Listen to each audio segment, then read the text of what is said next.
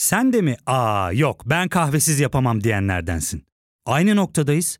İlk ve tek kahve üyelik uygulaması Frink'le tanış. Hem bütçeni koru hem de hiç bitmeyen kahvenin tadını çıkar. Yakınlarından terapinin onlara ne kadar iyi geldiğini dinlesen de kendin için bir şeylere başlamak zor geliyor olabilir. Ya da sevdiklerine yardım etmeye istekliyken kendi ihtiyaçlarını görebilmek. Hayvel, uzman psikologlarıyla kendi ihtiyaçlarını bulmanda sana destek olacak. Terapi yolculuğuna başlamak için detaylı bilgi bölümün açıklamalarında.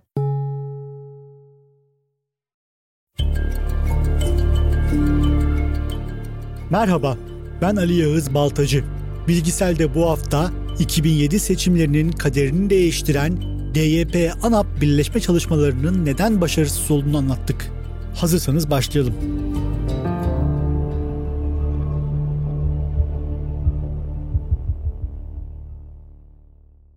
22 Temmuz 2007 seçimlerinin üstünden 15 yıl geçti. Seçimin sonucunu Cumhuriyet mitingleri ve sancılı Cumhurbaşkanlığı seçimi sürecinin belirlediği yaygın olarak ifade edilir. Merkez sağdaki ANAP-DYP ittifakının seçimlere iki hafta kala şaibeli bir şekilde bozulmasını ise çoğu kişi unuttu. Oysa bu süreç hem o seçimin hem de Türkiye'deki siyasi dengelerin kaderini değiştirmişti. Öyleyse hatırlamaya hazır mısınız?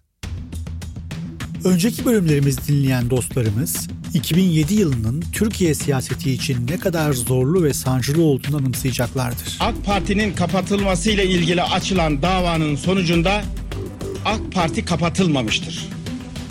Ancak bu siyasi partiye hazine yardımından yani son yıl aldığı hazine yardımının 1 bölü 2 oranında mahrum bırakılmasına karar verilmiştir. 2007'nin ilk yarısında iktidardaki Adalet ve Kalkınma Partisi çok zor günler geçiriyordu. O günlerde iktidara karşı tüm güçler birleşmiş, Cumhuriyet mitingleriyle, genelkurmay bildirileriyle çok büyük bir kampanya başlatmışlardı. Elbette bu kampanyanın yalnızca sosyal ve medyatik bir tarafı yoktu. Siyasi tarafı da vardı. Laik bürokrasi ve ordu siyasal İslamcı köklerinden dolayı kabul edemedikleri AK Parti yerine merkez sağın yeniden güçlenmesi çağrıları yapıyorlardı.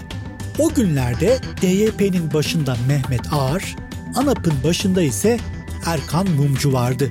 AK Parti'nin karşısında bu iki merkez partisinin güçlerini birleştirerek seçime girmeleri için güçlü bir kamuoyu oluşturuldu. Her iki parti de Türkiye'de merkez sağın en büyük umudu en değerli sembolleriydi. 3 Kasım 2002 seçimlerinde DYP %9.7, ANAP ise %5.5 oy almıştı. İki partinin birleşimiyle %10 barajının rahatlıkla geçileceği tahmin ediliyordu. Bu da AK Parti'nin tek başına iktidarının sonu demekti. Üstüne üstlük DYP ANAP birleşimi ile merkezde yeni bir rüzgar oluşacağı, bu rüzgarla birlikte AK Parti'ye kayan tüm merkez oyların yuvalarına döneceği tahmin ediliyordu. Yapılan tüm araştırma ve hesaplara göre DP ve ANAP birleşerek seçimlere girince %10 barajını aşıyor, CHP ve MHP'nin de barajı aşmasıyla AK Parti çoğunluğu kaybediyordu. Askerin, yargının ve merkez medyanın istemediği AK Parti böyle bir senaryoda tüm gücünü yitirebilirdi. Kamuoyundaki bu yoğun baskı sonuç verdi. İki parti el sıkışarak seçimlere birlikte girme kararı aldı. Demirel ve Özal'ın posterleri altında arı ve at görselleri birlikte sergilendi. Türkiye'nin merkez sağının iki kült partisi sonunda birleşiyor, adeta büyük kucaklaşma başlıyordu. Durumdan AK Parti dışındaki herkes memnundu. Çünkü merkez sağ seçmeni için yeni bir güç merkezi oluşmuştu.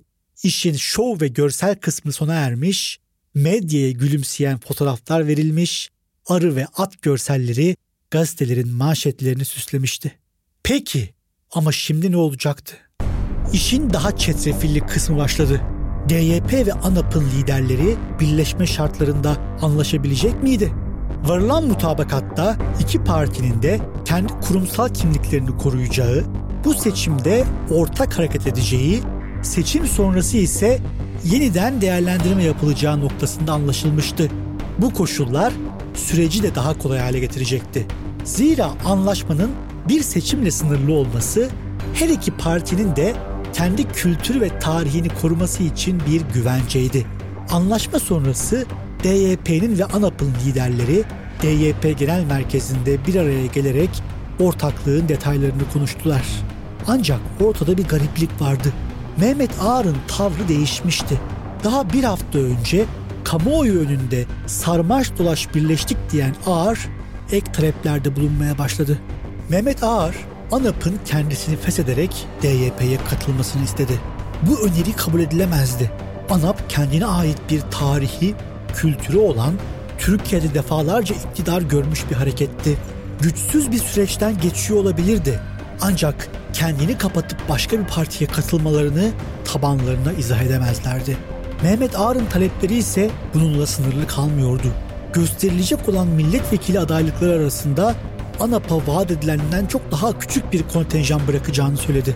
Mehmet Ağar'a bir anda ne olmuştu? Resmen kendi kurduğu masayı devirmeye çalışıyordu. Erkan Mumcu Ağar'ın tekliflerini kabul etmedi. ANAP'ın son kurultayında Erkan Mumcu yaptığı duygusal konuşmada ortaklığın bozulduğunu açıkladı. Bize şimdi evinizi kapatın gelin diyorlar. Oysa ben biliyorum ki bizim buradan başka gidecek yerimiz yok. Sizleri çok seviyorum. Bana hakkınızı helal edin dedi. Erkan Mumcu konuşmasını sürdürdü.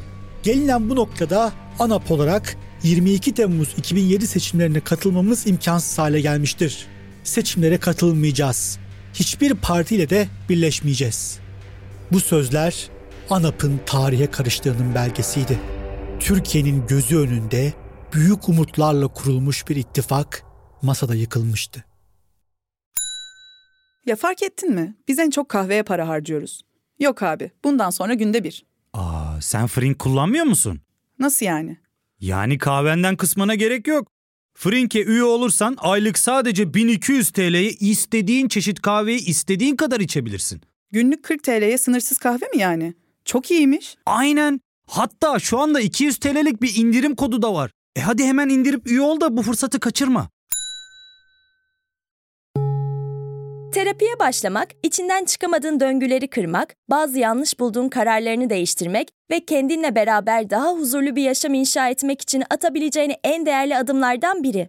Hayvel ile yoğun yaşam tempona uyum sağlayarak online terapi seanslarını takvimine göre ayarlayabilirsin. Bini aşkın uzmandan sana en uygun terapisti seçebilir, PodB10 koduyla indirimden yararlanabilirsin. Detaylı bilgi açıklamalardaki bağlantıda.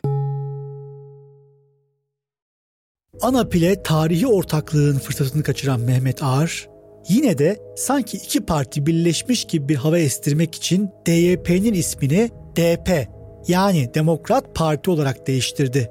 22 Temmuz seçimlerine bu isim ile hazırlanmıştı hazırlanmasına. Ancak artık iş işten geçmişti. Masanın devrilmesi, ittifakın yıkılması kamuoyunda esen rüzgarları durdurdu. Mehmet Ağar'a kızan ANAP tabanı ve seçmeni ise AK Parti'ye yönelmeyi tercih etti. Uzun lafın kısası devrilen masa AK Parti'ye yaramış ve sonuç hüsran olmuştu. Birleşmenin bozulması tüm heyecan dalgasını bitirmiş, Ağar'ın DP'si sönük kalmıştı. 22 Temmuz'da ANAP seçmeni büyük oranda AK Parti'ye oy verdi. Ağar'ın DP'si ise %5,5 oy ile baraj altında kaldı. Bu hezimetin ardından Mehmet Ağar istifa ederek siyaset hayatına son verdi.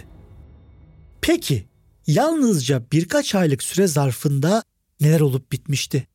Mehmet Ağar daha önce anlaşmaya varılan bir uzlaşmadan neden son dönemeçte vazgeçmişti? 2007 seçimleri göz göre göre AK Parti'ye nasıl hediye edilmişti? Bu soruların yanıtları 15 yıldır tam olarak bulunmuş değil.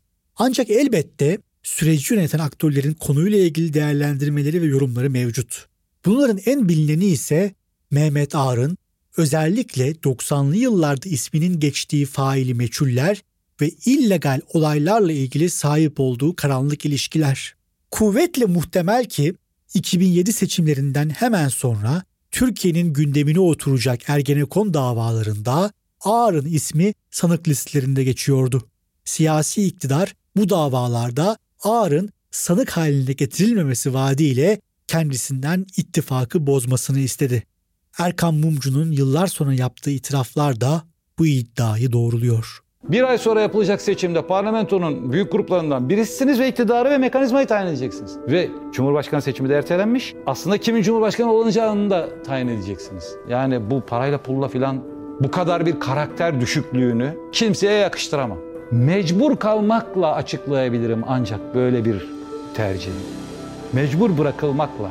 Tüm bunların sonucuna siyasi ve sosyolojik açıdan bakacak olursak da 2007 sürecini Türkiye'de merkez sağın tam anlamıyla çöküşü olarak tanımlamak mümkün. 1946'dan beri süren Demokrat Parti geleneğiyle 1983'ten beri ülkenin en büyük partilerinden birisi haline gelen ANAP, bu sürecin sonunda tabanlarını çok büyük ölçüde AK Parti'ye teslim etmek zorunda kaldı. Daha da açık bir ifadeyle merkez sağ geleneği siyasal İslam'a teslim oldu. Elbette bu durum tüm DYP ve ANAP seçmeni için geçerli değil. Bilhassa Batı Anadolu ve Trakya'daki DYP ANAP seçmeni 2007 sonrası CHP ve MHP'ye kaydı. MHP'ye kayan merkez sağ seçmeninin yine büyük bir kısmı 2017'de İyi Parti'ye katıldı. Türkiye bir yıldan daha kısa bir süre sonra genel seçimleri yaşayacak. Bu seçimler Türkiye'nin kaderini belirleyecek. Eski DYP ve ANAP seçmeninin göstereceği reaksiyon ise tüm otoriteler tarafından merak ediliyor. Bakalım 2007 sonrası katıldıkları AK Parti'de mi kalacaklar yoksa farklı bir yerde mi olacaklar? Haziran 2023'ün ve Türkiye'nin kaderi orada belli olacak.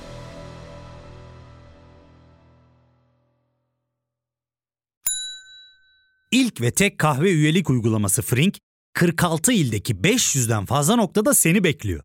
Açıklamadaki kodu girerek sana özel 200 TL'lik indirimden faydalanmayı unutma. Hadi sen de Frink üyeliğini başlat, kahven hiç bitmesin.